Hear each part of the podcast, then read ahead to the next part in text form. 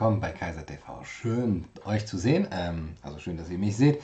Und heute äh, extrem live und exklusiv für UnterstützerInnen.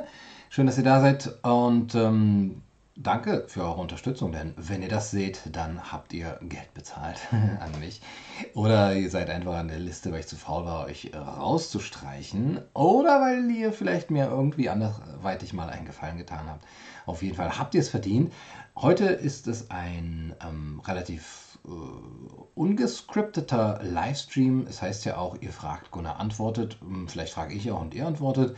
Schreibt alles Mögliche in den Chat und ähm, ja, wir gehen ein paar Gedanken durch. Aber natürlich habe ich auch ein Thema für euch, falls euch nichts einfällt, denn ähm, äh, ich möchte ja auch nicht umsonst Influencer sein, äh, also muss ich ja auch irgendwas sagen, um, um euch zu influenzen. Und eigentlich habe ich mir Gedanken darüber gemacht, was ich so gelernt habe im Leben. Nein, nicht im Leben, keine Angst. Sondern ähm, in den letzten, ja, äh, dreieinhalb Jahren, die es nun schon sind, seit ich auf YouTube bin, seit ich das YouTube-Game mitmache. Dreieinhalb Jahre sind das jetzt. Äh, Im April 2016 habe ich angefangen. Und ja, ich habe mir mal Gedanken gemacht, eigentlich schon die letzten Monate, was habe ich von YouTube gelernt? Und man kann ja schon sagen, YouTube ist, glaube ich, wie das Leben. Ja, also für, für diejenigen, die es gucken, aber auch für diejenigen, die irgendwas produzieren darauf. Äh, YouTube selber ist wie, wie das Leben oder es ist wie Gott. Ja, YouTube ist, ist Gott eigentlich. Es ist unerreichbar. Ja, Deus absconditus, äh, YouTube absconditus, man kommt nie an die Leute dran, die einem da irgendwie äh, ja, alles zur Verfügung stellen, die ganzen ähm, Mittel, um überhaupt ex zu existieren auf YouTube. Ja? Wenn man ihnen Mails schickt, ja, dass sie doch irgendwie das, ähm, das und das Problem lösen sollen oder äh, den Kanal wiederherstellen sollen oder die äh, Demonetarisierung wieder rückgängig machen sollen, dann sind diese Mails eigentlich wie Gebete. Ja? Man weiß gar nicht, an wen man sie schickt. Man, man stößt sie irgendwie da nach oben und ob sie irgendwie jemand liest, man weiß es nicht. Manchmal geht was in Erfüllung, manchmal nicht. Und ähm, ja, YouTubes Wege sind unergründlich. Und die Algorithmen, äh, die sind im Grunde genommen wie die Naturgesetze, ja, die Gott irgendwie geschaffen hat. Die Gesetze der Natur, des Kosmos, das sind die Algorithmen bei YouTube. Und ob dann Leute zu dir finden oder nicht, wie im Leben eigentlich, ja, das liegt eben an den Naturgesetzen, äh, eben am Algorithmus. Aber du kannst die Naturgesetze auch für dich benutzen. Und äh, du musst sie dafür erkennen. Du musst wissen, was die Welt im Innersten zusammenhält. Also im Grunde genommen musst du wissen, was YouTube im Innersten zusammenhält. Und das sind nun mal die Algorithmen. Ja, also mit Faust zu sprechen, am Anfang war der Algorithmus, müsste er jetzt äh, übersetzen.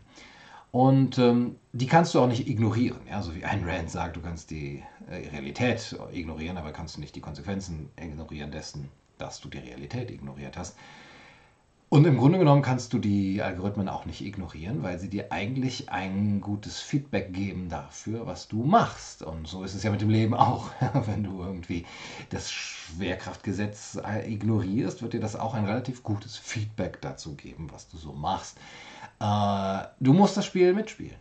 Hm, das ist vielleicht äh, eine, eine wichtige Lektion, wenn man sich ähm, ja, ins äh, ins kalte Wasser äh, des YouTube-Beckens begibt, dann muss man das Spiel mitspielen und da mitpaddeln oder man geht unter. Und ähm, man darf auch nicht mit einem Messer bei äh, einem ähm, Pistolenkampf äh, auftauchen oder wie das heißt. Also man muss irgendwie rauskriegen, wie funktioniert das Ganze. Dazu braucht es auch so seine Zeit. Und ich glaube, das ist eben auch ähm, beim Leben so, um bei der Metapher zu bleiben. Und es gibt auch bei YouTube Engel und Teufel, Heilige und Sünder. Es gibt nämlich gute Kanäle und böse Kanäle. Es gibt Kanäle, die YouTube mag und die sie auch pusht. Und, und das sind eigentlich Kanäle, die gute Werbepartner ähm, einfahren, wo die Werbepartner äh, zufrieden sind. Das sind Kanäle, die viel, viel Aufmerksamkeit und vor allem halt Klicks und ähm, äh, Viewpoints ähm, Zahlen Zeit auf sich ziehen, in denen sie gesehen werden.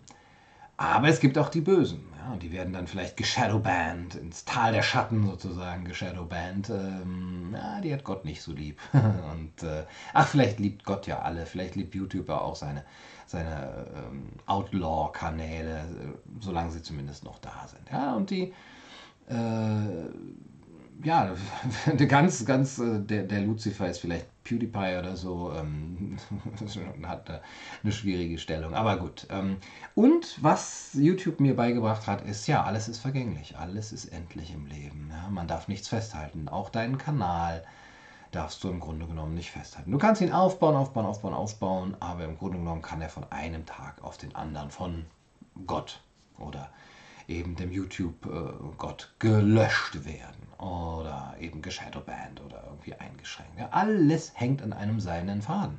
Alles, du, es gibt keine Garantie. Ja? Du kannst eine Million äh, Abonnenten haben oder noch mehr und kannst trotzdem gelöscht werden von einem, einem Schlag auf einen Tag auf den anderen, auf einen Schlag. Ja? Und du kennst nicht Ort noch Stunde. Ja? So ist es auch im Leben, habe ich mal gehört. Alles ist fragil auf YouTube, weil äh, du kannst dir was aufbauen. Ja? Und du kannst diese Algorithmen erkennen, die Naturgesetze, und du kannst sie nutzen für dich. Aber eine Garantie, dass nicht morgen alles vorbei ist, gibt dir keiner. Also nutze deine Zeit, ja? Memento Mori und Carpe Diem. Ähm, das ist mit YouTube nicht anders. Und du hast auch, ja, wie es heißt, kein Recht am, am Angesicht vor Gott, ja, von, von Gott. Ähm, vor Gott sind alle gleich, aber vor Gott gibt es auch keine Ansprüche im Grunde genommen. Und vor YouTube gibt es auch keine Ansprüche. Also, das ist eine schöne Weise, sich damit zurechtzufinden. Also, falls ihr auch mal irgendwie, oder vielleicht seid ihr schon große YouTube-Stars oder ihr möchtet mal einen Kanal aufmachen, äh, lehrt euch das, glaube ich, auch viel über das Leben. Eben keine Ansprüche zu haben an den allmächtigen YouTube-Gott. Und, aber auch ganz wichtig, es gibt ein Leben nach YouTube. Ja, also auch nach diesem Leben gibt es vielleicht noch ein äh, Leben. Ich weiß nicht, wo man da hinkommt. Äh, aber nach YouTube auch und auch außerhalb von YouTube ähm, gibt es das schon. Ja, ich werde also gleich auch natürlich auf eure, ähm, wie immer, auf eure Kommentare gucken. Und, ähm, ah ja, Marc äh, schreibt, wo ist die Premiere übermorgen? Köln-Mülheim, da standen unterschiedliche Locations in den Mails, schon Lampenfieber. Ja, also es ist geändert worden, die Locations wegen der, die Location, wegen der großen Nachfrage, hm, mussten wir den Ort etwas äh, vergrößern. Es ist in Köln-Mühlheim in der Düsseldorfer Straße 2. 20.30 Uhr ist Anpfiff, 19.30 Uhr ist Einlass und ähm, Lampenfieber. Pff, ich habe noch nichts vorbereitet, deswegen kann ich noch kein Lampenfieber haben. Äh, ich weiß ja noch nicht, was, was da kommt, ähm, aber ist ja noch Zeit, hallo. Ähm, ja, guten Abend, Tomlu. Hallo, Lena. Schön, dass ihr es geschafft habt. Fuchsor und den Sebastian habe ich doch auch da oben eben gesehen. Ja, sehr schön. Ähm, meines Erachtens hat mir YouTube auch einige Regeln fürs Leben beigebracht, die vielleicht für euch auch noch interessanter sein könnten. Zum einen wirklich die wichtigste Regel, weil ich lange gezögert habe, wirklich einen YouTube-Kanal aufzumachen, und zwar mit dem Hintergedanken, naja, wenn du das erstmal machst, gibt es kein Zurück mehr, beziehungsweise, naja, du bist Lehrer. Der erste Tag, wo du ein YouTube-Video raushaust, werden, werden dann die, die, die Schüler am nächsten Tag sagen, oh, ich habe sie gesehen, voll lächerlich, peinlich, oh Gott, oh Gott. Ja, oder das, ja, man weiß ja nicht, wie man wirkt. Ne? Und so waren auch meine ersten beiden Videos ohne Kamera. So, und da habe ich auch aus diesem Grund mich lange davor geziert und äh, obwohl ich das schon 2013, 14 machen wollte, sind es immer noch ein paar Jahre gewesen, bis ich dann gesagt habe, okay, jetzt machst du es. Und dann aber habe ich gemerkt, okay, das, was man tut und was man in die Welt hineinbringt, das stößt auf Resonanz. Also im positiven wie im negativen. Aber meine Lehre dabei ist eigentlich, tu was, wag diesen Schritt, geh nach draußen und biete deine Fähigkeiten an. Das muss ja nicht jeder über YouTube machen, aber den Mut zu haben, irgendwann zu sagen, okay, jetzt habe ich genug gelernt, ich habe viel gelesen, ich habe vielen Leuten zugehört, ich habe mir viel angeguckt, was man machen kann. Und man kann das ganz, ganz lange machen und immer im Hinterkopf haben, aber es ist ja noch nicht genug. Wer bin ich denn zu wagen, irgendwie einen YouTube-Kanal aufzumachen oder, oder ne, mich vor die Kamera zu setzen, Leuten was vorzusprechen oder einen Podcast äh, aufzusetzen oder Bücher zu schreiben oder überhaupt was zu lehren? Wer, wer bin ich denn? Ja? Äh, es gibt noch so viele Bücher, die ich nicht gelesen habe. Es gibt so viele Menschen, die weiser sind als ich. Das kann man bis an sein Lebensende machen. Ne? Das wird nämlich immer wahr sein. Aber trotzdem kann man auch irgendwann den Schritt wagen zu sagen, ja klar, ich bin nicht perfekt und weiß nicht alles und so, aber ein paar Sachen weiß ich und vielleicht interessiert es jemanden. Und das rauszubringen, etwas äh, hinauszugeben, also ein Netz sozusagen auszuwerfen in die Welt, wie Menschenfischer, das ist ein großer und wichtiger Schritt, den, glaube ich, jeder lernen sollte. Ähm, hallo Robert, ja, danke. Beantworte ich gleich. Denn die Energie, die du rausgibst und die Art von Energie, die kommt auch zu dir zurück. Also das ist etwas, klingt ein bisschen spirituell, aber das ist etwas, was ich ganz stark erfahren habe. Es stößt auf Resonanz, wenn du es in, einem, in einer Art und Weise tust, die selber mit deinem Wesen verbunden ist. Also, dass du dahinter stehst, dass du mit Liebe und Leidenschaft dabei bist, hinter deinen Themen und hinter der Art und Weise, wie du das machst. Das wird auf Resonanz stoßen. Und ähm, es wird auch auf Kritik stoßen, da komme ich gleich noch zu. Aber das viele, viele Positive, was ich bekomme zum Beispiel, bekomme ich ja nur, weil ich diesen Schritt gewagt habe, jetzt zu sagen, okay, ich weiß nicht alles, aber das, was ich weiß, haue ich jetzt mal raus. Vielleicht interessiert es jemanden. Und das, was du rausgibst, bekommst du auch wieder rein. Ähm, und diese Resonanz zu erfahren, ja, wie Hartmut Rosa das nennt, ne? Resonanz, ist eigentlich die geilste Erfahrung auf der Welt, muss ich wirklich sagen. Zu merken, dass dein Tun in der Welt auf etwas stößt, auf einen positiven Widerstand stößt, dass die Welt dir antwortet, dass Menschen dir antworten, dass die Welt reson resoniert, ja, äh, Widerhallt von deinem Wesen.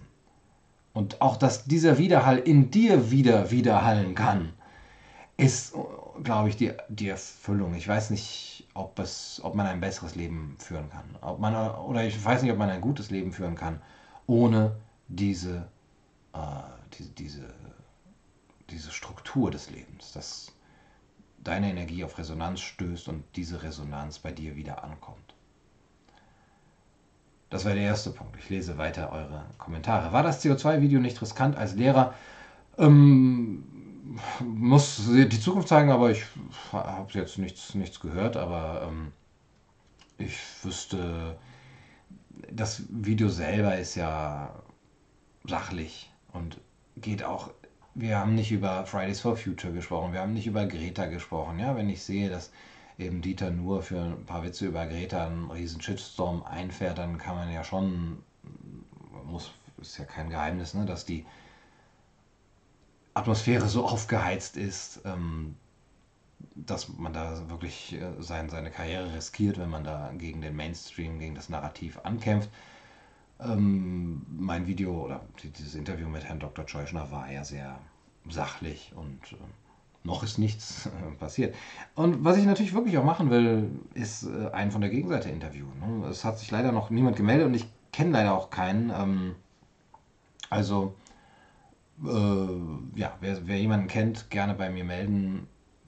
Ich fände es wirklich schön, weil diese Ausgewogenheit sollte immer da sein und eben äh, das Ideal wäre ja dann, wenn er mit Dr. Scheuschner oder ne, wenn eben beide Parteien, beide Seiten miteinander sprechen würden und dann halt ich den Moderator nur machen muss. Ja.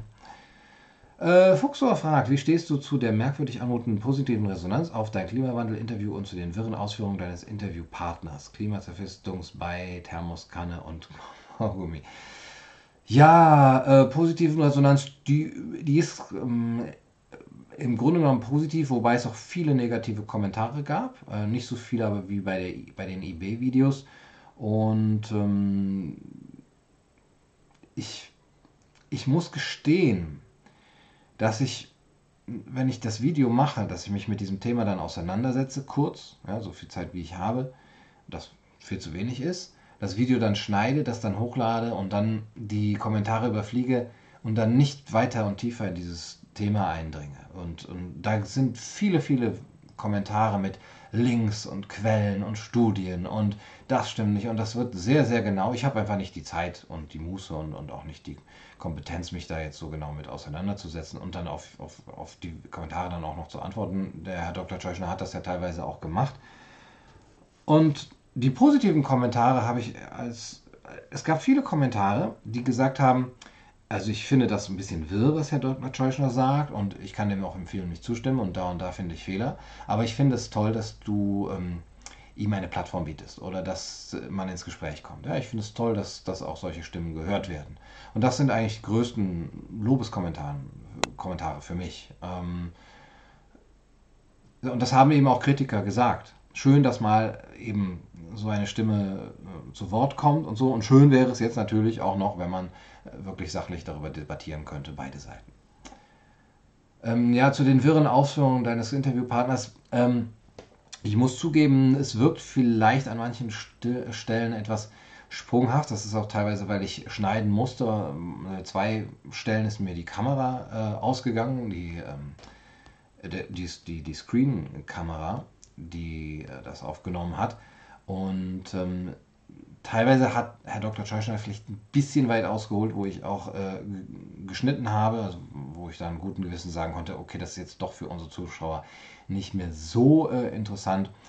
Ähm, und da kann es wirklich auch den Eindruck haben, dass das etwas, etwas unstrukturiert war.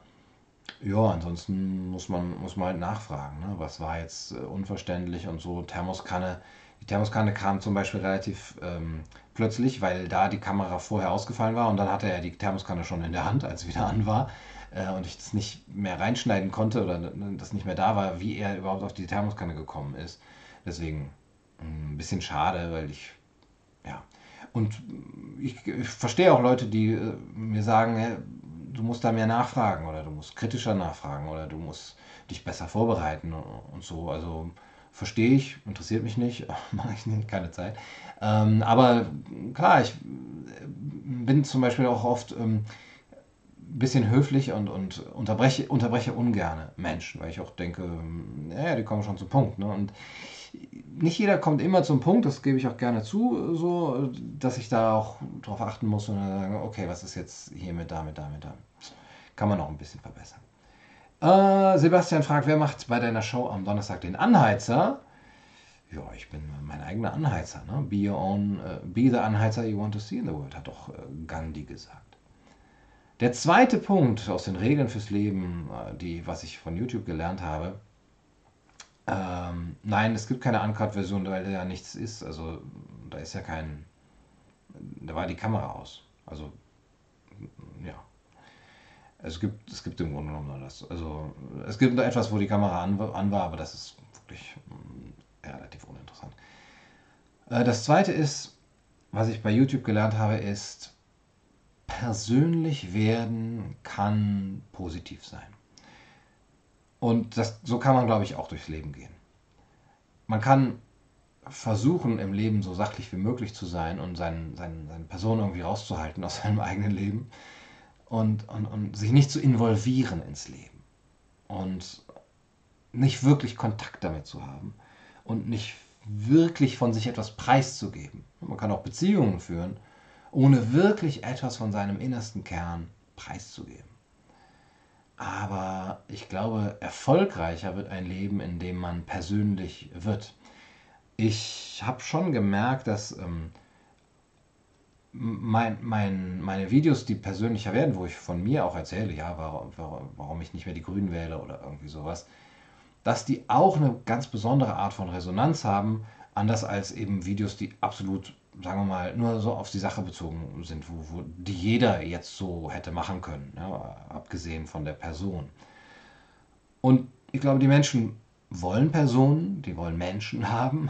Ähm, weil das eben der, der menschliche Faktor ist, der, der damit reinspielt. Die wollen nicht nur Informationen. Das ist etwas, was ich früher oft selber nicht verstehen konnte, zum Beispiel bei Reportagen. Ja, wenn man Reportagen in der Zeitschrift äh, liest, dann denke ich mal, wer, wer, wer will diese ganzen konkreten Geschichten da?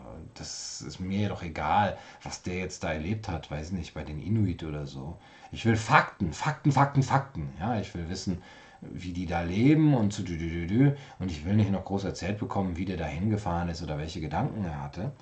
Aber letztendlich ist das eben das, was uns mit Menschen verbindet und dann eben auch erst mit den Fakten verbindet. Also die Fakten ohne Menschen bleiben halt kalt und beziehungslos und ähm, der Mensch erst kann ja auch den Wert hineinbringen hinter die Fakten. Warum soll ich mir diese Fakten überhaupt anhören, wenn ich nicht weiß, wofür das etwas wert ist? Und Wert ist halt eben sehr stark mit dem menschlichen, äh, der menschlichen Wertsetzung verbunden.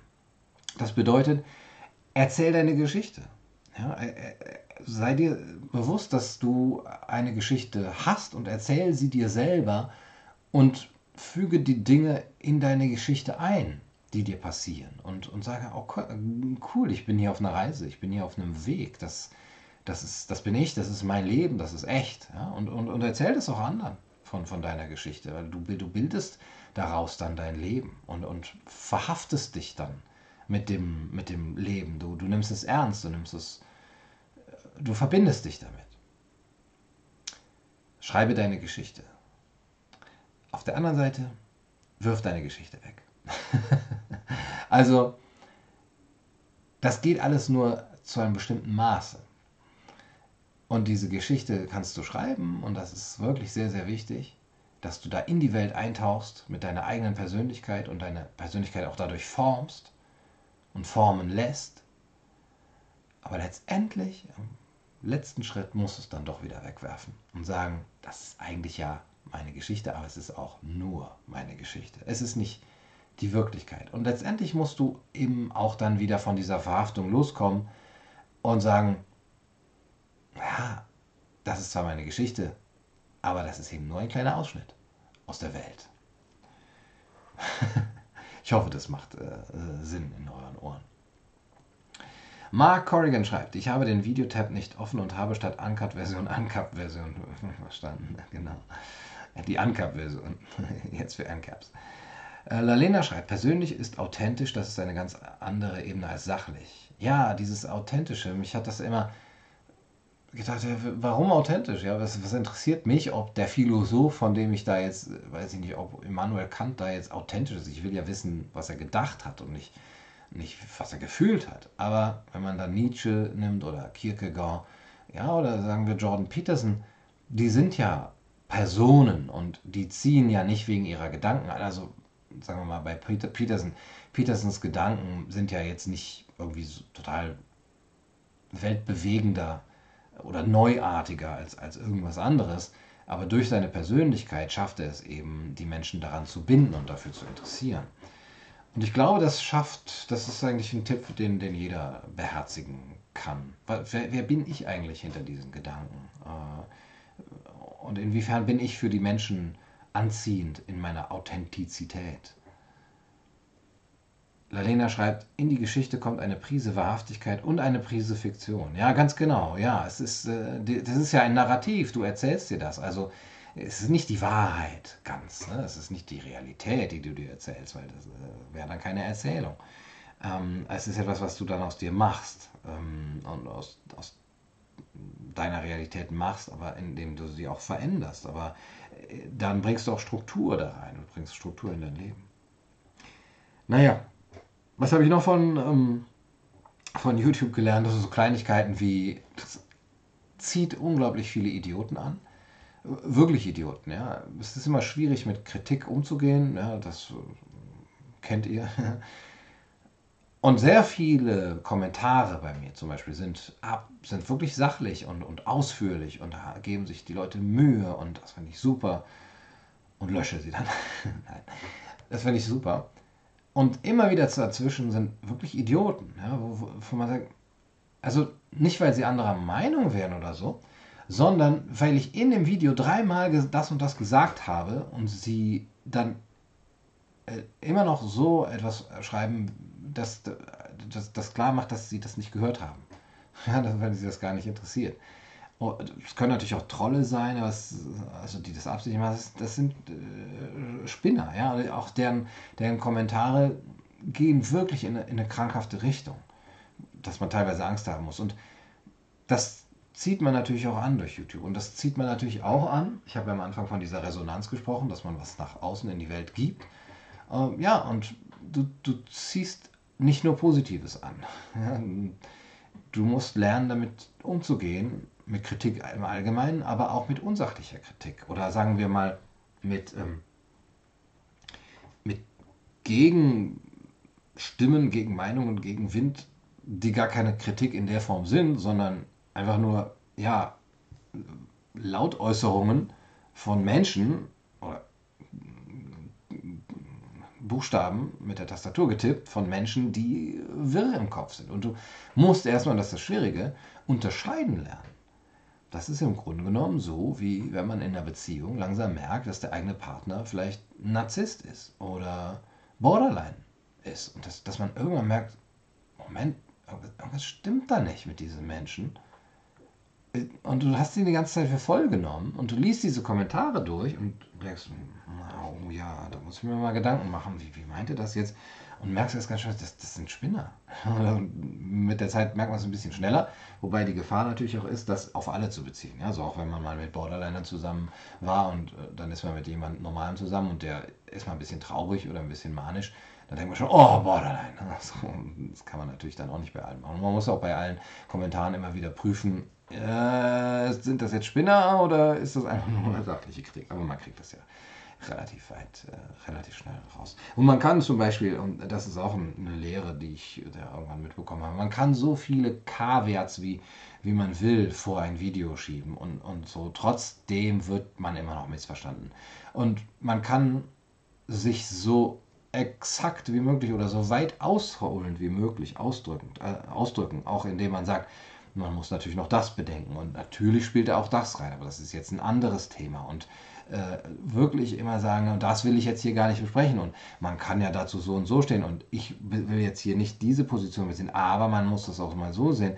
man kann so viele Kaviats, wie man will, davor setzen, immer noch werden Leute das überhören und es trotzdem missverstehen und, oder teilweise absichtlich missverstehen oder immer noch missverstehen, dass sie diese, dass sie, ne? Leute gucken, gucken halt, das ist auch eine wichtige Lehre, deine YouTube-Videos nebenbei, zum Einschlafen, beim Zocken, beim Bügeln.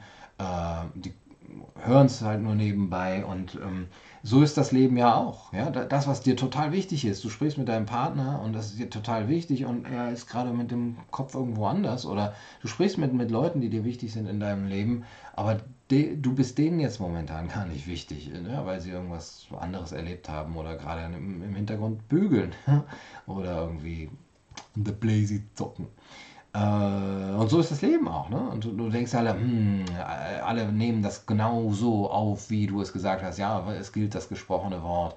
Und du hast dir wirklich Mühe gegeben bei der exakten Formulierung, weil ich das nicht immer mache. Ne? Aber ähm, ja, wenn man sich Mühe gegeben hat und dann wird man trotzdem falsch verstanden, das ist dann schon extrem ärgerlich und man muss das immer auch damit umgehen können und sagen, ja, gut, es ist, es ist, du, du, weiß ich nicht, ein gewisser Prozentsatz an Menschen wird das nicht verstehen, weil sie nicht richtig hinhören oder weil sie zu doof sind oder weil sie dich nicht verstehen wollen, ja, oder weil du dich falsch ausgedrückt hast, ja, das kann, kann auch sein. Aber es gibt im Grunde genommen kein richtiges Ausdrücken, habe ich fast das, das Gefühl. Also es gibt nicht dieses 100% sichere, jetzt habe ich mich absolut unmissverständlich ausgedrückt.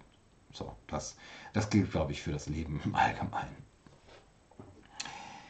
Ja, was gibt es noch für Tipps? Äh, ja, ich lese erstmal noch ein paar Kommentare hier. Äh, Peterson schreibt Cruise Missile. Ähm, Peterson wird zum Teil extrem emotional, ohne dabei künstlich zu werden. Dadurch nimmt man ihm ab, dass er, eine, dass er seine Message extrem ernst nimmt. Ja, dieses äh, Emotionale ist es, glaube ich. Das ist auch das, was ich lernen musste in den letzten Wochen. Ehrlich gesagt, ich habe ja öfter mal gesagt, ah, ich bin eigentlich auch nicht so empathisch und pff, ob ihr jetzt meine Emotionen mitbekommt oder ob ich vor der Kamera weine oder so, ja, wie, wie Peterson, das ist ja für den Informationsgehalt völlig unwesentlich. Ja, aber du, wie du schreibst, ne, man nimmt ihm dann das ab, dass er seine Message extrem ernst nimmt. Und das ist ja bei guten Lehrern so, ja, dass sie ihr eigenes Fach extrem ernst nehmen und das in der Leidenschaft und Werf auch dann rüberbringen. Und nur dann kommt man auch zu dem Kern der Sache. Ja? Die Person ist ja nur der Mittler, aber sie darf nicht verschwinden hinter der Sache. Oder nicht immer zumindest. Oder es kann auch gut sein, wenn sie nicht dahinter verschwindet, sagen wir mal so. Ähm, Peterson spricht sich für karnivore Ernährung aus. Ja, das fand ich sehr interessant. Also ich bin ja äh, Vegetarier, aber äh, bin durch die Begegnung durch einen anderen, den, den Gerrit Käferstein, den ich ja öfter mal hier erwähne, der sich auch dafür ausspricht oder da, da viele äh, Studien verlinkt, der ist also Ernährungswissenschaftler oder Sportmediziner, äh, habe ich mich damit mal mit auseinandergesetzt. Und interessant ist es schon. Also bei mir sind es ja mehr die ethischen Gründe, die, die das für mich ablehnen lassen. Aber auf einmal wieder 100% umzuswitchen, also sozusagen vom, vom, von der Mainstream, nein, nicht Mainstream, aber von der Mentalität des Hypes. Ja, vor fünf Jahren war dann vegan der super Hype und alle vegan Zeitschriften. Und jetzt dreht sich das wieder um und das Pendel schlägt auf die andere Seite und dann wird Carnivore äh, ein, ein, ein super Hype. Und so geht es immer hin und her. Ne? Also sehr interessant.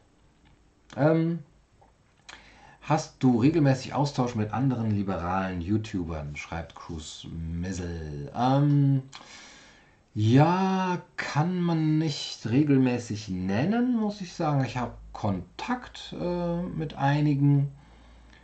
Ja, liberal ist natürlich die Frage, wer ist heutzutage noch liberal? Ähm, aber ne, regelmäßig Austausch kann man eigentlich nicht sagen. Ähm, mit Tamara Wernli wollten wir eigentlich, äh, wir wollten zusammenarbeiten ähm, was ich jetzt noch ein bisschen nach hinten verschoben habe. Ähm, oder Molch Lurch TV, die, äh, mit denen wollte ich jetzt ein Interview machen. Ist noch kein regelmäßiger Austausch, aber Kontakt ist natürlich da. Six, Tanner, hallo, ja, hallo Sigrid. Äh, wurdest du auch schon mal im echten Leben angefeindet? Ja, was ist das echte Leben? Also da ich ja mit meinem Namen und Gesicht hier im, im Internet bin, ist das ja für mich das echte Leben. Ne? Äh, aber du meinst sozusagen, dass Leute mir face to face irgendwie was gesagt haben. Ähm, Im Grunde genommen nicht. Also auf Lesungen gibt es mal kritische Nachfragen oder gab es vielleicht mal, aber es bezieht sich ja dann noch mehr auf mein Buch. Und, und da kommen eigentlich auch meistens nur nette Leute hin. Nee. Wobei halt Anfeindungen im Internet insofern schwierig sein können, weil sie auch auf das echte Leben Einfluss haben. Also ich wurde ja mal gedoxt vor, ist das jetzt schon drei Jahre her? Nee, das muss 2017 gewesen sein. Und ähm, wo jemand äh, das Gerücht gestreut hätte, ich wäre ähm, die vulgäre Analyse. Und das hat mich äh, schon schlaflose Nächte gekostet, weil das dann eine reale Bedrohung für dein Leben sein kann. Übrigens hat äh, Schlomo das sehr professionell damals gehandhabt, wie, oder nicht nur professionell, sondern auch moralisch. Er hat sich bei mir gemeldet und gesagt, hey, da halten Leute dich für mich. Ähm, wir mach, machen heute direkt einen Livestream und räumen das aus, sonst bist du gefährdet. Und er, er hätte das ja nicht machen müssen. Ne? Also war ja da anonym oder ja. Und ähm, hat es von sich aus, hat sich, sich gemeldet. Da, da hatte ich das auch gerade erst mitbekommen, da hat er sich schon gemeldet. Und ähm, das rechne ich ihm auch hoch an, muss ich sagen. Ähm, ja, aber das kann natürlich auch dann zu, zu realen Anfeindungen äh, führen. Ja, ähm, Sebastian fragt, wird dein zweiter Roman wieder so versaut? Ja, auf jeden Fall. Also das muss schon mit rein, finde ich. Ähm, Wobei versaut würde ich ja gar nicht sagen. Also das ist ja nur, versaut sind wir ja nur in unseren Köpfen. Ne? Das ist ja die, das ist ja die Realität. Das, das, das sind wir, das sind Menschen. Ne? Menschen sind auch mal nackt. Also ihr kennt das. Ja, also, ne, was, was gibt's noch? Ähm,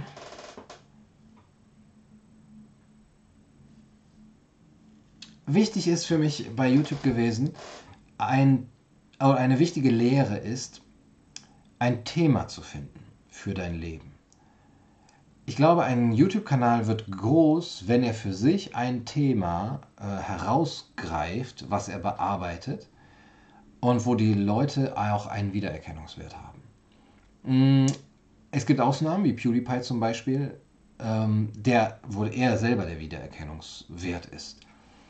Oder Stefan Molyneux oder ja, also diese starken Persönlichkeiten. Aber selbst die haben ja auch bestimmte Themen. Und ich muss gestehen, dass ich das nicht groß gemacht habe in, in der Vergangenheit. Also mein YouTube-Kanal war am Anfang sehr, sehr, äh, was heißt sehr, er war relativ weit gefächert. Ja, wenn ich zum Beispiel Kanäle sehe wie von, ja, von Tamara Wernli auch oder Never Forget Nikki, das sind ja sehr erfolgreiche Kanäle, die sehr genau, wo man sehr genau weiß, was man bekommt. Und das ist sehr gut für die Zuschauer, eine, ein klares Profil zu haben. Und mein Profil war gerade am Anfang und ist vielleicht jetzt auch noch so ein bisschen vage. Die Leute wissen nicht genau, was, was sie bekommen. Ja. Kriegen, krieg, kriegen jetzt die Linken eins drauf oder die Rechten? Wir kriegen bald die Libertären eins drauf. Ich habe auch schon Kritikvideos im Libertarismus gemacht, aber gut, das, das, das meine ich nicht. Sondern manchmal kommt ein, ein, ein Musikvideo, habe ich auch schon gemacht, manchmal kommt eine Filmkritik, manchmal kommt äh, was Literarisches oder ich lese irgendwas vor äh, manchmal kommt ein Quatsch-Livestream, manchmal kommen Interviews, dann sind die Interviews naturwissenschaftlich oder wie jetzt das mit Marc Friedrich. Äh, übrigens, da könnt ihr euch drauf freuen, aber ja, ach so, ihr habt ja den, äh, den Link dann schon bekommen als meine Unterstützer. Das Interview mit Marc Friedrich ist, wie ich finde, großartig geworden. Und ähm, dann basht er wieder Precht, äh, dann geht es auf die IB los, äh, dann, dann, dann bespricht er Bücher von vor 200 Jahren. Was ist denn, was ist denn der Kern was ist denn das Alleinstellungsmerkmal? Was ist denn das Wiedererkennungsmerkmal? Das mache ich nicht. Das hat, glaube ich, auch dafür gesorgt, dass meine Klickzahlen oder meine, meine Abonnentenzahlen nicht so in die Decke, durch die Decke geschossen haben. Ähm, wie wenn man weiß, ah, da ist jetzt der und der und der bearbeitet wirklich dieses Thema. Ja, der schießt zum Beispiel dauernd gegen den linksgrün versifften Mainstream oder so. Und das höre ich gerne. Da weiß ich, was ich bekomme. Ja, oder solche Leute wie Tim Kellner oder weiß ich nicht.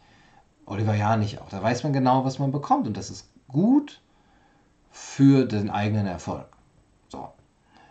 Wo ich mir selber ein bisschen im Weg stehe dadurch, dass, dass ich es nicht mache. Und ich glaube, es ist im Leben auch gut, sich äh, wirklich zu, nicht nur zu positionieren, sondern eben auch dieses Profil zu, zu bekommen, was aber eben auch bedeutet, Dinge auszublenden oder sich zu beschränken. Und sich zu beschränken ist auch gut. Ähm, ja, mal sehen, ob ich das noch irgendwann mache oder so. Ich finde es natürlich auch spannend, ja, dass Leute mich schwerer einschätzen können. Nicht genau wissen, was sie bekommen. Oder dass ich mir selber einfach diese Freiheit erhalten kann, heute dies, heute morgen das zu, zu machen. Finde ich eigentlich für mich selber spannend. Und darum geht es ja eigentlich in erster Linie. Ja, was was schwierig ist, ist sich, oder was wichtig ist, was ich im, im, bei YouTube ein bisschen gelernt habe, ist, wen sprichst du eigentlich an? Mit wem sprichst du? Also jetzt spreche ich ja zum Beispiel mit euch und da ist mir das relativ klar. Bei den normalen Videos spreche ich mit einer Allgemeinheit, mit der Öffentlichkeit oder so, wenn man das so nennen kann, mit einem nicht näher definierten Menschen. Und dann muss man sich fragen, welches Wissen man bei diesen Menschen voraussetzt. Das muss man, glaube ich, immer. Und dann muss man sich fragen, ist, spreche ich sozusagen für Eingeweihte? Und naja, wir verstehen uns ja, wir sind ja schon aufgewacht und wir haben die rote Pille genommen. Also spreche ich im Grunde genommen im Maschinenraum der Nebukadnezar oder bin ich in der Matrix und versuche Leute aus der Matrix zu holen? Beziehungsweise bin ich in der, in der Höhle und spreche mit den Gefangenen? Oder bin ich draußen? Und das ist immer sehr, sehr wichtig, glaube ich, für jedes Gespräch, sich zu, zu überlegen, oder man fühlt das ja auch. Ne? Mit, wem, mit wem sprichst du gerade? Manchmal ist es schwer einzuschätzen. Also ich habe auch Leute kennengelernt, die ich ganz anders eingeschätzt habe. Und ich dachte, das sind so Blue-Pilled-Leute. Die sind absolut Mainstream und dann spreche ich auch so mit denen. Ja, ich habe auch da keinerlei missionarischen Eifer und ähm, bin da jetzt nicht jemand, der irgendwie rote Pillen verteilt. Ähm, sondern wenn, dann versuche ich es ein bisschen rauszuhören oder wenn ich dann Spaß habe, die zu triggern, okay, ne? aber so rauszuhören, wo, wo ist denn so der Stand, ja, das klingt etwas überheblich, aber klar, das, das macht man ja von, von seiner Sichtweise aus. Und da habe ich mich auch schon mal ganz schön vertan, wo hinterher rauskam, oh, okay, ah, ah, okay, wir sind eigentlich schon längst auf einer Wellenlänge und wir, wir haben hier nur um den heißen Brei herum geredet. Ne? Das können ja beide machen. Ähm, das ist wichtig, sich zu überlegen, mit wem spreche ich auch in meinen, meinen Videos. Oder wenn man jetzt zum Beispiel Videos sieht von, von Oliver Janich oder so. Ne? Da gibt es Videos, wo er sagt, ähm, also wo er, wo er auf diese Verschwörungs, also wo er über Verschwörungstheorien spricht und dann natürlich auch das Wissen voraussetzt von, von Leuten, die sich schon mal damit beschäftigt haben und dann nicht, nicht bei jedem Satz die Augen verdrehen. Und dann gibt es natürlich Videos, wo, wo er schon sagt, ähm, ja, jetzt für euch, ähm, die neu auf dem Kanal sind und wo er sich eben dann äh, zügelt. Und das ist, glaube ich, wirklich gut und wichtig, sich das immer wieder vor Augen zu halten, mit wem man so, wen man ansprechen will überhaupt. Ja. Und das ist auch, auch gut für seine eigene Ausrichtung. Bin ich jemand, der den Menschen, die da draußen noch nach Orientierung suchen, eine anbieten möchte? Oder bin ich sogar jemand, der den Menschen, die nicht nach Orientierung suchen, die gar nichts suchen und die fest davon überzeugt sind von ihrer Wahrheit, die diese Wahrheit anzweifeln wollen, die ihnen das Fundament ein bisschen unter den Beinen wegziehen wollen, ihrer, ihrer angemaßten Selbstsicherheit. Und dann muss ich anders sprechen, als wenn ich jemand wäre, der für Eingeweihte spricht, für, für ne, Preaching to the Choir oder der, der, für seine eigene Gruppe spricht und dann überlegt, okay, wie, wie können wir jetzt vorgehen? Ja, was ist, was ist und wie könnt ihr, wenn ihr wieder in die Welt hinausgeht, mit Menschen sprechen? Wie könnt ihr euch wappnen? Wie könnt ihr seelisch äh, euch darauf einstellen? Das ist wichtig, sich das äh, vor Augen zu führen, mit wem man wie spricht. Ja, ähm, Lalena sagt versaut, also bitte, was liest du denn sonst so? genau, da ist nichts versaut. Robert schreibt, würdest du auch mal ein Interview mit Brecht machen? By the way, wie kann man deine Stimme mit der von Schlomo verwechseln? Ja, es, ist, es war keine richtige Verwechslung, es war eher ein, ein, ein, äh, un, äh, ein, ein Versuch der, der, des Unterdrucksetzens. Ähm, ne? Ich habe auch eine ganz starke Ahnung, von wem das kommt, von wem das kam damals, weil er das auch angekündigt hatte, wenn du das nicht machst oder wenn du mir nicht antwortest, dann, dann passiert was. Und danach kam das. Das war keine Verwechslung in, in, in dem Sinn, deswegen so.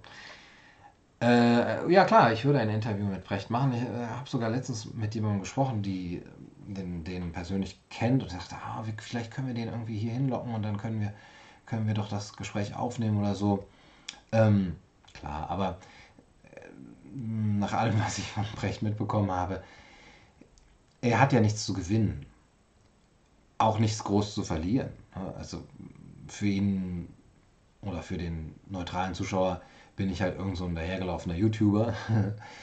Und ähm, gegen mich sozusagen in einer Debatte anzutreten, wäre ja vollkommen sinnfrei für ihn. Da hat man nichts an, an, an, Reputation hinzuzugewinnen und Geld können wir ihm auch nicht bieten. Also denke ich, dass das flach fallen würde. Aber klar. Äh, Lanina schreibt, die Abwechslung finde ich total genial, nie langweilig. Dankeschön, das freut mich natürlich sehr, ähm, berührt mich sehr. Tom, ich kann mir bei dir eine eigene TV-Sendung sehr gut vorstellen. Und Dankeschön. Kultur bezüglich des Kanals wäre vielleicht ein einheitliches Thumbnail-Design effektiv, ja, von der Farbe her. Ja, ich äh, äh, experimentiere ja auch derzeit noch mit diesen Thumbnails oder immer noch nach dreieinhalb Jahren, die auch oft verändert und, und mein Logo sogar heute schon wieder verändert und, und, und überlege, wie kann ich das noch besser machen. Ich bin ja kein Designer und, und ach, bin da auch oft einfach im Moment drin und denke, ach komm, machst du das, machst du dies. Und, äh, und man erkennt ja meinen Kanal nicht an den Thumbnails so schnell wieder. Das ist ein Nachteil, das stimmt.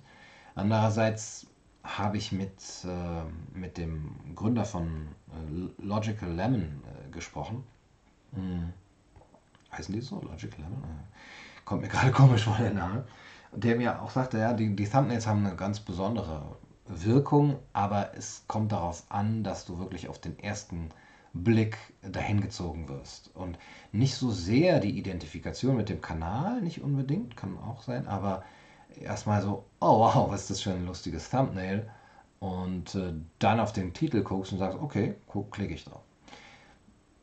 Das mache ich noch nicht sehr durchgängig. Also da fehlt mir auch noch ähm, dann die Muße dazu. Ja, ähm, ein letzter Gedanke vielleicht, oder vielleicht zwei letzte Gedanken, was ich von YouTube gelernt habe oder beim, beim YouTube-Game ist, dein eigenes Bild, das du von, von dir selber in die Welt entwirfst. Das hat ähm, zwei Seiten, wie alles. Du formst im Leben ja dein eigenes Bild, das Bild, was die Menschen von dir haben sollen, äh, indem du deine Identität formst, bewusst und unbewusst. Und du kannst auf der einen Seite, nein, und du bist verantwortlich für dieses Bild. Du bist verantwortlich, musst die Verantwortung übernehmen für das, was du sagst und auch teilweise, wie du bei den Menschen ankommst. Ähm, meine Reputation im, im Internet ist ja, sagen wir mal, ambivalent. Mm, und es gibt, glaube ich, eine große Bandbreite von Reaktionen. Menschen machen sich ein Bild von dir und Menschen beurteilen dich beziehungsweise sie belegen dich schnell mit einem Label, um dich einordnen zu können. Das machen wir ja alle. Und dieses Label hat sehr, sehr wenig damit zu tun, was du wirklich denkst und was du wirklich alles, alles so im Leben gesagt und gemacht und getan hast. Aber trotzdem hat es damit zu tun, wie du aufgetreten bist. Und du, dass die Schwierigkeit ist, zu sehen, inwiefern du verantwortlich bist für das Bild, das die Menschen von dir haben. Auch wenn das Bild immer unvollständig bzw. ungerecht ist. Ja, wenn es einfach nicht stimmt. Ne, bestimmte Ur Urteile stimmen einfach nicht. Aber sie haben trotzdem damit zu tun, wie du aufgetreten bist. Also sie können, ähm, du musst dir überlegen, inwiefern reflektiert das das, was du in die Welt hinausbringst und inwiefern musst du es vielleicht auch dann, wenn, wenn es dich tangiert, wenn du das nicht willst, dass dieses Bild so von dir stehen bleibt, inwiefern musst du daran auch arbeiten? Inwiefern musst du es verändern, optimieren, dein, dein, dein, eigenes, dein, dein, dein eigenes Werk? Andererseits darfst du dich auch nicht davon abhängig machen. Die Menschen werden das Bild haben von dir, was sie wollen. Ja? Und äh, auch wenn das von dem abhängig ist, was du tust, ist es doch wieder auch gelöst von dem, was du tust, weil es ja das Bild in den Köpfen der Menschen ist. Und das, was du tust, darf nicht zu sehr von dem Bild abhängig sein, das Menschen von dir haben, denn du musst dir ja selber treu bleiben. Und wenn du immer nur danach guckst, was haben die Menschen jetzt für ein Bild von mir, wenn ich das sage, dann so ein Bild und wenn ich das mache, dann so ein Bild und ich mit dem spreche, dann so ein Bild, dann macht man sich ja verrückt. Und da musst du dann wieder auch stark bei dir bleiben. Also es hat beide Seiten für mich. Es ist auch, finde ich, Unsinn zu sagen, mich interessiert nicht, was andere sagen. Ja, und das sagt man dann oft so mit so einem, einem Ton, dass man alle überzeugen will davon, dass es einen nicht interessiert. Warum sollte es einen nicht interessieren? Du willst ja Resonanz haben. Ne? Und das ist auch interessant. Was kommt denn bei anderen an? Und mich interessiert ja auch Lob. Ja? Und ich freue mich über Lob. Warum sollte ich dann dann sagen, es interessiert mich nicht, was andere sagen? Doch, es interessiert mich und ich finde das Lob schön. Und, die, und ich finde Kritik blöd. Es kommt bei mir an und äh, es, es, trifft mich und berührt mich sehr. Und ich muss mir überlegen, wie ich damit umgehe. Das ist vielleicht noch das, das letzte Thema. Ja, mit Kritik umgehen ist, ist wirklich sch schwierig. Also, weil ja sehr viel Kritik ungefragt kommt. Oder ungefragte Kritik ist ja sehr äh, unbeliebt. Ja, wer, wer hat euch gebeten, mich zu kritisieren? Ach so, stimmt, ich ja, weil ich es nämlich an jedem Video am Schluss sage, schreibt es in die Kommentare. Ähm, ja. wenn man das nicht nur für den Algorithmus macht, sondern um etwas zu lernen, also wenn man da ehrlich mit sich selbst ist, dann muss man eben diese Kritik auch prüfen. Und dann ist es zum einen die Schwierigkeit, die Trolle und Spinner von den vernünftigen und, und sachlichen äh, Kritikern zu trennen. Das ist das Erste, okay. Und das Zweite ist dann eben auch, welche Kritik lässt man wirklich an sich ran. Man kann nicht alle Kritik verstehen, verarbeiten, umsetzen. Es ist unmöglich, so sachlich sie auch geschri geschrieben werden muss. Die Kritik kommt ja von allen möglichen Seiten und widerspricht sich ja auch. Und letztendlich muss man ja dann doch seinen eigenen Stil finden. Wahrscheinlich ist es so, denke ich, dass die Menschen, die sich profilieren in deinem Leben als deine besten Kritiker, als sagen wir mal deine besten Feinde, die Feinde, die du, die du wirklich bei dir äh, in deiner Nähe hältst, weil du merkst, ja, die, die triggern in dir irgendwas und du sagst, hm, eigentlich haben sie ein bisschen recht. Ne? Die solltest du dir wirklich auch nahe bei dir halten, weil das dich da wirklich weiterbringen kann. Ich habe so zwei, drei Leute, die hier immer wieder schreiben auf, auf dem Kanal und ich denke, oh nein, der schon wieder. Aber es ist immer etwas dabei, was ich verstehen kann und was, wo ich auch ihm dann recht geben muss oder so. Und ähm, ich schätze diese Kritik, auch wenn ich sie dann lösche, auch wenn ich sie nicht immer darauf reagiere. Ähm, und man merkt es dann vor allem, wenn diese Kritiker auch mal was Positives sagen. Das weiß ich natürlich dann besonders zu schätzen oder das kann man sich natürlich auch selber mal machen. Man kann, das, das sind das Leute, die mich zu 80% kritisieren und dann aber 20% kommt dann mal, ja, aber das fand ich gut. Ich finde es gut, dass du das Interview gemacht hast mit Scheuchner oder so, ne? auch wenn ich dem total widerspreche. Oder ich finde es gut, dass du dich an dieses Thema wagst. Sonst war das Schwachsinn, aber. äh, und diese Menschen sollte man sich wirklich warm halten und auch merken, okay, da ist Kritik, die kann ich, da kann ich Teile davon aufnehmen und vielleicht auch was von umsetzen und auch teilweise besser werden, ohne sich zu verlieren in so einer Reaktivität und zu sagen, oh, der hat das gesagt, oh, jetzt muss ich das so umsetzen und hier kommt der, die Kritik von der anderen Seite, dann muss ich das wieder anders umsetzen, dann pendelt man ja nur hin und her. Ja, also da gibt es noch viele andere Gedanken, wie ich gerade sehe, aber es ist jetzt auch schon spät und äh, zwei, drei Kommentare gehe ich gerne noch durch. Äh, achso, Sebastian schreibt, deine Top 5 YouTuber. Es wechselt im Moment sehr stark. Ähm, ich kann ja mal hier auf meinem Handy nachgucken. Es, es wechselt im Moment, weil es sehr auf mein, mein, mein Thema ankommt, was mich gerade interessiert oder so. Wen habe ich denn alles so? Ähm ich kann ja mal vor, vor. Coach Redpill ist hier drauf, den ich immer wieder gerne höre, auch wenn tatsächlich seine Art anstrengend sein kann in seiner sagen wir mal, Überheblichkeit, aber wer bin ich da, ihn zu kritisieren? Das sind schon interessante Ansichten, die er da hat. Gefällt mir gut. Ähm, ja, Tamara Wernli auf jeden Fall, in, auch in ihrer ausgeglichenen Art, sachlichen Art. Äh, wer kommt denn jetzt hier noch? Tja. wen kann man denn noch nennen? Ja, vielleicht Coach Corey Wayne. Habe ich viel gehört in den letzten Wochen. Ähm, da geht es viel um Beziehungen, Männer und Frauen. Ähm, kann man viel von lernen. Viel gehört. Ja. Coach Corey Wayne. Ähm, wen haben wir denn hier? Ähm, Ajan Brahm ich schreibe es mal in die, in die Kommentare. Ajahn Brahm ist ein, ich glaube, australischer oder neuseeländischer. Na, das habe ich falsch geschrieben. Ajahn Brahm. Äh, neuseeländischer buddhistischer Mönch, der viele Vorträge hält. Und die Vorträge sind wirklich, die sind lang teilweise, aber man kann denen gut folgen. Das ist nicht sehr, man muss da nicht sehr vorgebildet sein oder so. Und die sind sehr persönlich auch. Und ähm, wenn man das, äh, wenn man mit dem Thema was zu tun hat, dann bei mir resoniert es gerade mittlerweile.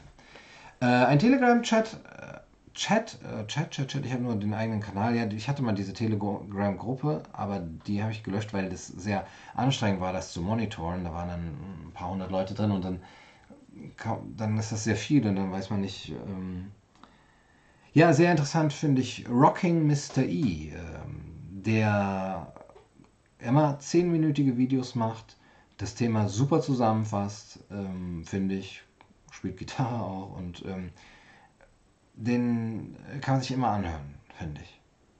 Rocking Mr. E. Wen haben wir denn noch? Ähm, Ja, der ist jetzt hier nicht. Wenn ich jetzt. Ach so, doch, doch, natürlich. Noch zwei, äh, die ich empfehlen kann, kennt ihr natürlich.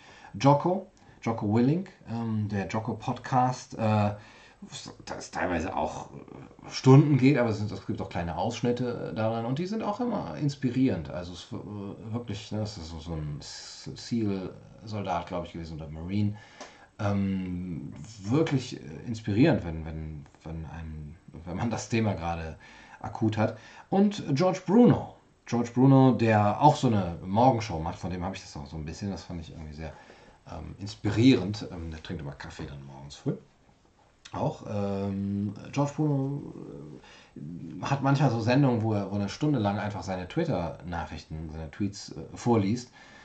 Äh, und es geht eigentlich total durcheinander, aber es ist immer wieder witzig oder interessant, oder auf welche Gedanken er, er da so kommt. Ja, George Bruno. Ähm, Infinite Waters, ähm, äh, Rough, Rough Smart heißt der. Infinite Waters, Diving Deep, so heißt der Kanal, ähm, kann man sich auch immer gut an, anhören. Und auch, der, wenn ich jetzt äh, entdeckt habe, neu ist äh, The Independent Man. In The Independent Man. Da gibt es auch sehr viele interessante äh, Videos. Achso, und auch sehr wichtig, Einzelgänger.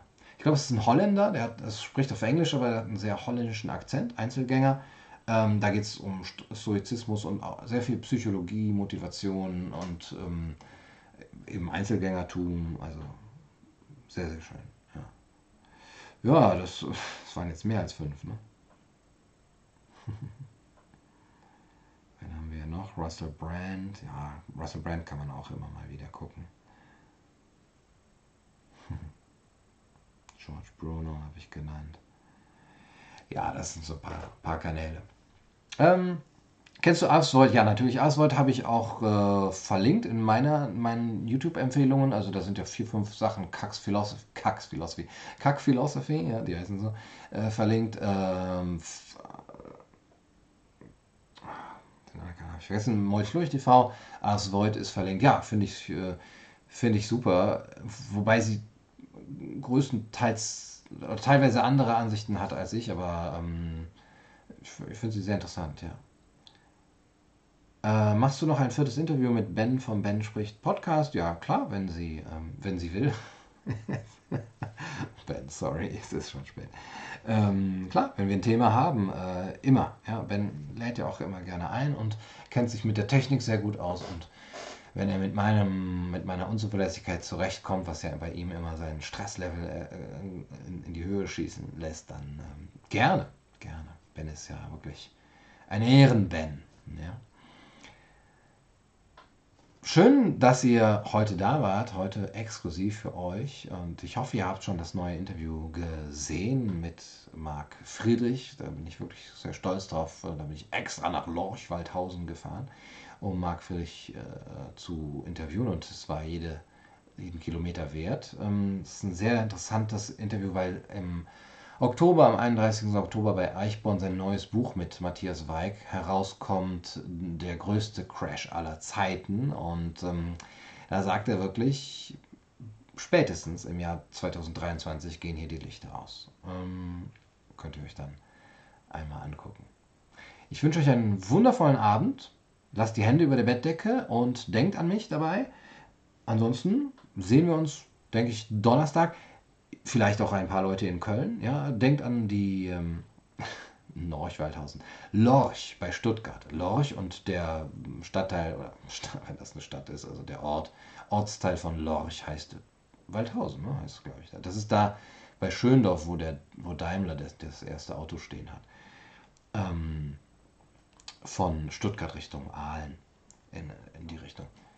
Äh, ja, genau. Und meine Tour ist auch bald. Also jetzt sind wirklich fast, fast, fast, fast alle ähm, Tourdaten draußen äh, von Köln am Donnerstag und dann über Graz bis Köln wieder am Schluss, am 6.12. Es kommt vielleicht noch zwei dazu. Ich hoffe Wien und ich hoffe Gera. Da arbeiten wir noch dran. Das wäre toll, wenn das klappt. Und es wäre natürlich toll, euch da zu sehen. Also ähm, Kommt vorbei. Macht's gut.